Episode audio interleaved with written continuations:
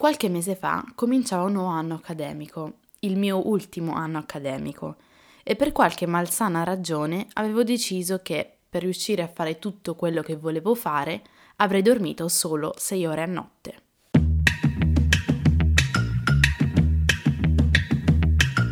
Questo è UF, Ultrafragola Fanzine, un podcast per chi pensa troppo e ama complicarsi la vita, in questo mondo incasinato e dolcemente effimero di cui tutti vorremmo essere protagonisti.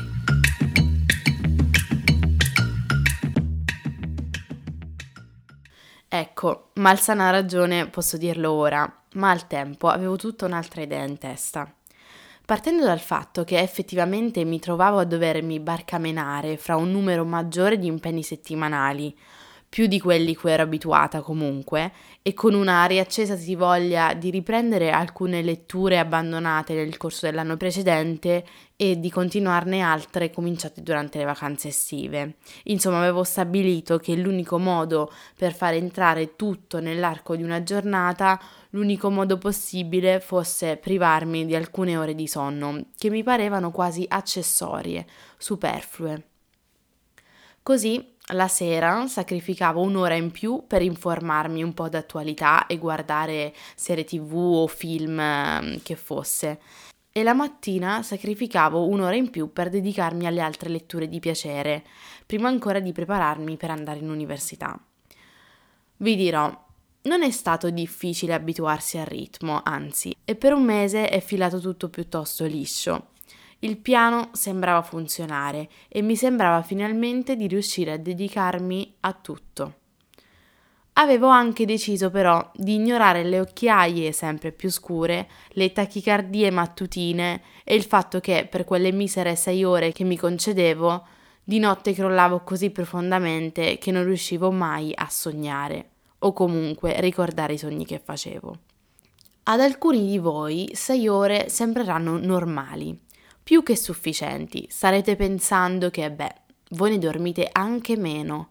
Spoiler, no, non sono normali, non sono sufficienti e se pensate che sia normale fare questa vita, siete parte del problema. Mi sembra, specie alla nostra età, a vent'anni insomma, mi pare di percepire che sia quasi da sfigati parlare dell'importanza del sonno, o sbaglio? Avete sentito mai qualcuno dei vostri amici parlare di come si sentiva ben riposato, tranquillo? Mm, io dubito. E invece, avete mai sentito i vostri amici vantarsi di aver dormito tre ore perché dovevano assolutamente andare ad una serata pazzesca, ma anche finire il progetto X o studiare per un qualche esame? Sadly, mi metto anch'io nel secondo gruppo e potete anche sostituire quella serata pazzesca con qualsiasi altro impegno. E qui ci sarebbe da aprire una parentesi sul fatto che mi sembra che avere uno sprazzo di vita sociale significhi per forza doversi privare di sonno, ma su questo fronte sono ancora molto confusa.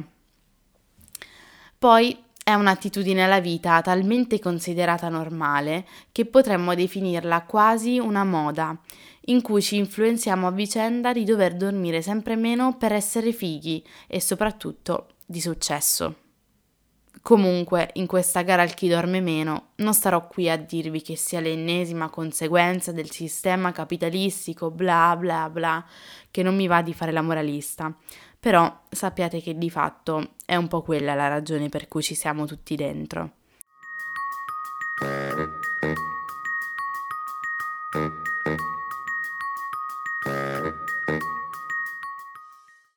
Della mia esperienza posso dirvi che dopo un po', e considerate che pure nel weekend avevo lo stesso ritmo, mi alzavo la mattina alle 6 per leggere e mi riaddormentavo sistematicamente sul libro 10 minuti dopo.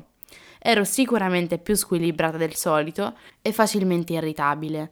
E quindi ho gradualmente abbandonato quelle abitudini, conservando però a lungo un senso di sconfitta, come rimproverandomi di non essere stata capace di perseguire i miei obiettivi fino in fondo, di aver dimostrato poca forza di volontà.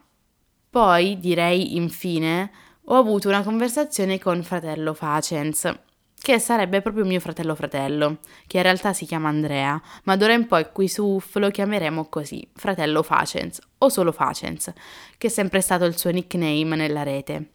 Dicevo, mio fratello mi ha un attimo riportato alla realtà, illustrandomi non senza allarmismi, che quei ritmi assurdi siano fra le cause della depressione, vari problemi della salute, oltre ad incidere anche sulla produttività, che capite, se uno dorme di meno per fare di più e però dormendo di meno risulta meno produttivo, in pratica nulla ha più senso. E che quindi tutto questo accorcia progressivamente le aspettative di vita di una persona. Grazie, grazie Facens per avermi spaventato a morte. Mi è servito a convincermi ad utilizzare la funzione bedtime dell'iPhone, così adesso non solo dormo sempre 8 ore, ma posso anche svegliarmi col suono suave degli uccellini. E per una volta, se a fine giornata non ho fatto tutto quello che volevo fare, posso almeno dire che mi sto prendendo cura di me stessa, che poi è la cosa più importante.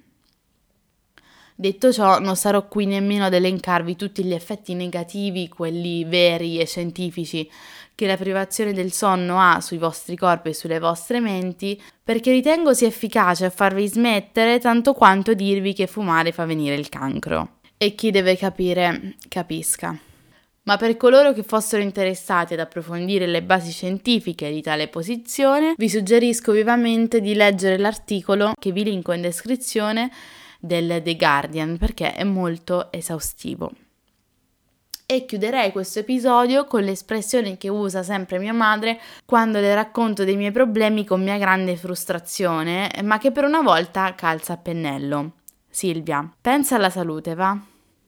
Vi ricordo come al solito di seguirmi anche su Instagram dove mi trovate come ultra-fragola, di ascoltare la playlist eh, su Spotify dedicata al podcast che si chiama UF eh, Playlist con la P maiuscola. Ho tolto la fragolina in mezzo perché mm, mi sembra che sia più difficile da trovare, quindi fatemi sapere please se riuscite a trovarla.